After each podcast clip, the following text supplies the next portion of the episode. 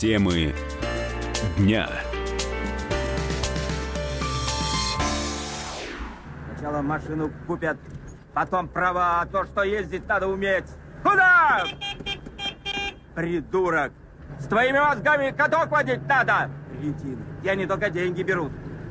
Тоже покупают, наверное. Вот мне интересно, неужели со времен, когда снимался фильм «Брат 2», ничего в нашей жизни не изменилось? И вы знаете, действительно, когда э, садишься к вот таким таксистам, а потом примерно такие эмоции испытываешь, э, когда думаешь, вот ведь получили права, водить не умеют, возникает вопрос, ну хорошо, ладно, они водить не умеют, а если, не дай бог, что случится, они вообще ответят за э, то, что нарушали правила дорожного движения, за то, что создают ситуацию, которая может привести э, к весьма плачевным и серьезным последствиям.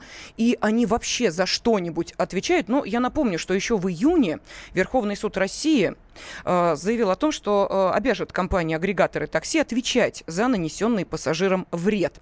А 29 марта этого года глава Комитета Госдумы по финрынку Анатолий Аксаков и еще четыре депутата внесли в Госдуму проект закона о введении обязательного страхования гражданской ответственности перевозчиков легковыми такси. То есть, э, ну, насколько я понимаю, есть движение в направлении, ну, скажем так, ответственности и агрегаторов, и самих э, таксистов за то, что происходит на дороге.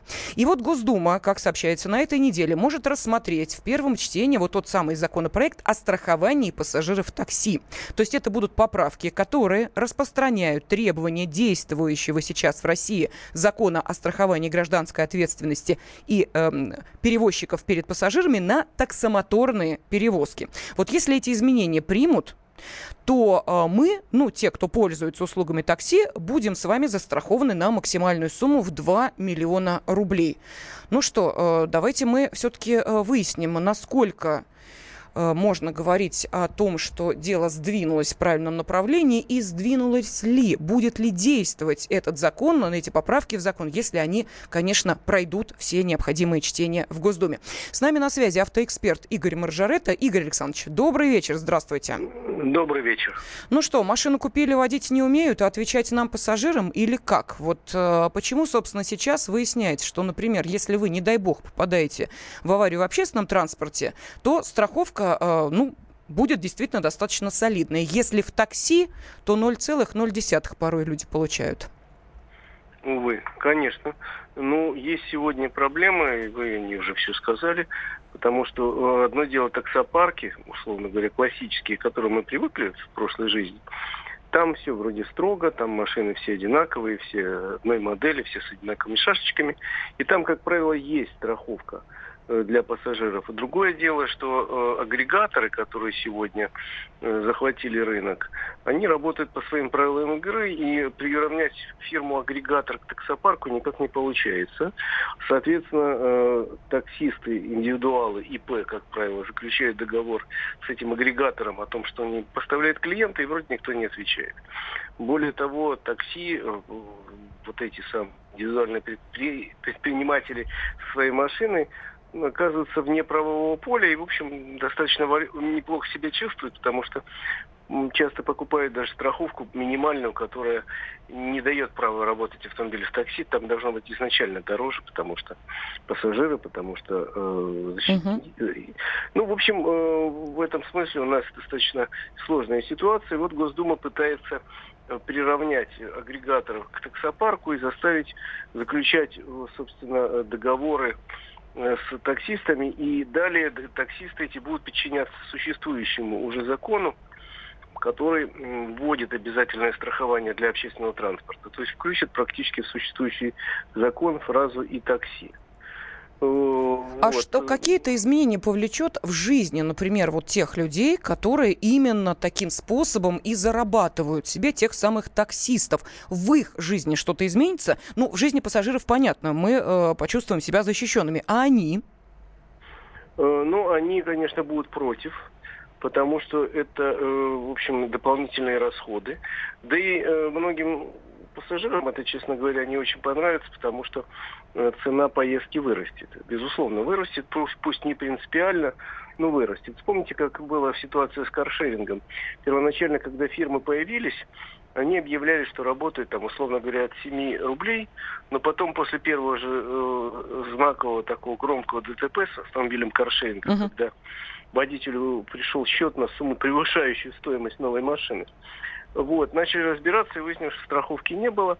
Э, и сейчас уже э, стоимость каршеринга не 7 рублей, допустим, а 8-9, но зато есть некая страховка. То же самое произойдет и со стоимостью поездки, там, допустим, сейчас километр минут, но я сейчас э, говорю цифру случайную, километр минут, будет километр стоить рубль 10, допустим. Но э, в конечном итоге выигрывает, конечно, потребитель, потому что мы э, за последнее время слышали о нескольких таких э, некрасивых историях с водителями такси, которые засыпали за рулем от переутомления, попадали в аварию, э, получали травмы пассажира, а потом непонятно было, кто будет платить за лечение этого пассажира, который ну, совсем ни в чем не виноват. Ну что ж, спасибо огромное. Автоэксперт Игорь Маржарет обсудил вместе с нами вот эту инициативу депутатов Госдумы, которая может быть, кстати, рассмотрена, еще раз напомню, в первом чтении уже на этой неделе. Э, законопроект о страховании пассажиров такси. Ну вот для тех, кто не знает, за за одну и ту же травму пассажир такси получает в 4 раза меньше, чем пассажир автобуса. Э, вот так. Вот такую статистику приводят, э, собственно, те, кто сейчас э, пытаются не только обсуждать этот законопроект, но и его немножечко подправить к первому чтению. Такая работа сейчас идет. А тем временем о том, что некоторые по-прежнему таксуют, но не имеют на это никаких прав, на эту проблему обратил внимание первый зампред зампред Комитета Госдумы по госстроительству и законодательству Вячеслав Лысаков и предложил премьер-министру Дмитрию Медведеву рассмотреть вопрос о введении трудового патента для водителей, занимающихся частными таксомоторными перевозками. То есть э, депутат указал, что в настоящее время на территории нашей страны не менее трех миллионов человек занимаются таким видом деятельности. И вот более половина из этого числа нелегальные перевозчики, которых мы и называем бомбилами. Что предлагает Лысаков? Он предложил следующее. То есть э, человек покупает патент и это будет его одноразовая плата, например, 15-20 тысяч рублей э, за один год деятельности, что и будет мотивировать нелегальных перевозчиков к легализации, то есть получению специального разрешения и покупки патента. А, дальше с налоговыми они не общаются, ездят себе, а, имея на это полное а, юридическое и финансовое право. Ну вот здесь я хочу обратиться к нашим радиослушателям. А вот вам такая идея, как нравится вам шашечки или, собственно, легального перевозчика? Вам что важнее? цену поездки э, обсудить с тем, кто вас везет, или все-таки убедиться, что человек имеет на это право. Пожалуйста, телефон прямого эфира 8 800 200 ровно 9702. Можете прислать ваши комментарии на WhatsApp и Viber 8 967 200 ровно 9702. Ну, а с нами на связи адвокат-эксперт партии «Автомобильная Россия» Сергей Радько. Сергей Александрович, добрый вечер. Добрый вечер. Uh, у меня вот какой вопрос. А разве сейчас патент не приобретается? Э, этим? Сейчас да. нет, угу. патент на это не приобретается. Сейчас перевозки осуществляются на основании разрешения, которое выдается, например, в Москве, Московской области, либо на организацию, которая занимается перевозкой юрлицо, либо на индивидуального предпринимателя. И при этом автомашин должны соответствовать определенным требованиям. Там, в Москве и в области они немножко разные по цвету, э, там, расположению шашечек и так далее, но в принципе есть довольно жесткие требования. И самая проблема заключается в том, что э, если этим видом бизнеса занимается не индивидуальный предприниматель, он должен иметь статус ИП, э, платить налоги и платить социальный взнос. То есть в среднем в год получается взнос социальный что-то около 40 тысяч рублей. То есть просто который нужно отдать, и это получается в среднем около там трех чем-то тысяч рублей в месяц. Это, естественно, лишние расходы, а расходы у таксистов большие, они платят агрегаторам, они платят за аренду машины, и в итоге получается, что они для того, чтобы хоть какую-то прибыль получить, вынуждены перерабатывать, а это влияет в первую очередь на их усталость и безопасность движения. Поэтому чем больше мы снизим нагрузку налоговую на эту категорию работающих, конечно, это будет более положительно. Я думаю, что эта идея абсолютно правильная, только, скорее всего, она упрется при реализации вопроса того, как надо такси регистрировать, кто будет выдавать разрешение, опять же, как платить угу. технологии и так далее. То Сергей есть, Александрович, вот смотрите, какая э, история. Да, мы прекрасно знаем, что есть э, некие ООО или АО, неважно, ЗАО, как хотите называйте, которые, собственно, владеют определенным парком автомобилей. И вот да. когда э, ты вызываешь, допустим, машину через э, те же самых агрегаторов, ты видишь, что к тебе приезжает машина, зарегистрированная на такого-то человека.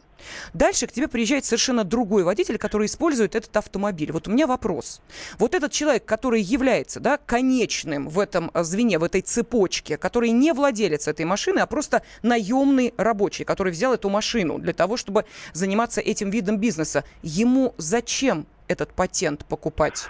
Если у него и так все хорошо.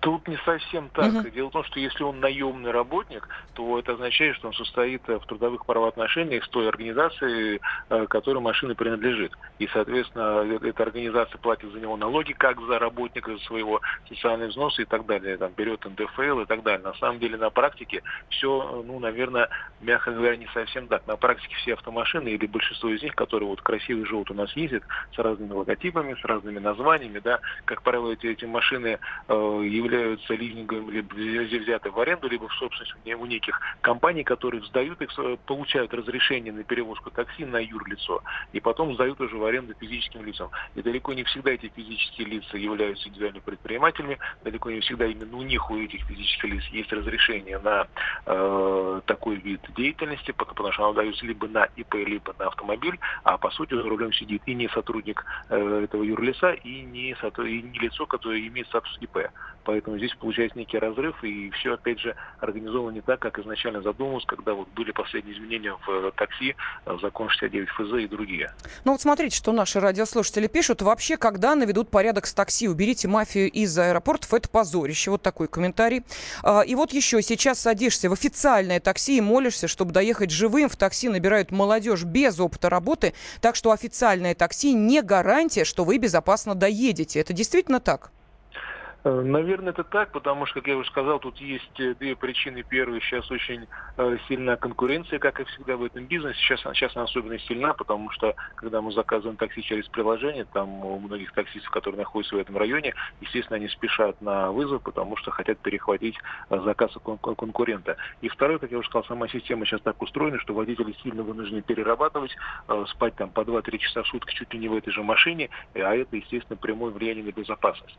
То есть тут э, пока выход из этой ситуации не видится, но вот предложенная э, идея с продажей патента, может быть, она действительно будет э, способствовать тому, чтобы люди не... Спасибо огромное. Адвокат Сергей Радько был с нами на связи. Темы дня. Каждый вторник с 10 утра по московскому времени в программе «Главное вовремя» садово-огородные советы в прямом эфире. Про все, что э, зеленое, скажем так, хочу, чтобы радиослушатели задавали свои вопросы. Большой эксперт. Самая удачная находка для всех работников мотыги и лопаты. Тетя Таня Кудряшова. И дети меня зовут мать всего зеленого. Вот такая петрушка на радио «Комсомольская правда». Слушайте и звоните по вторникам с 10 утра по московскому времени.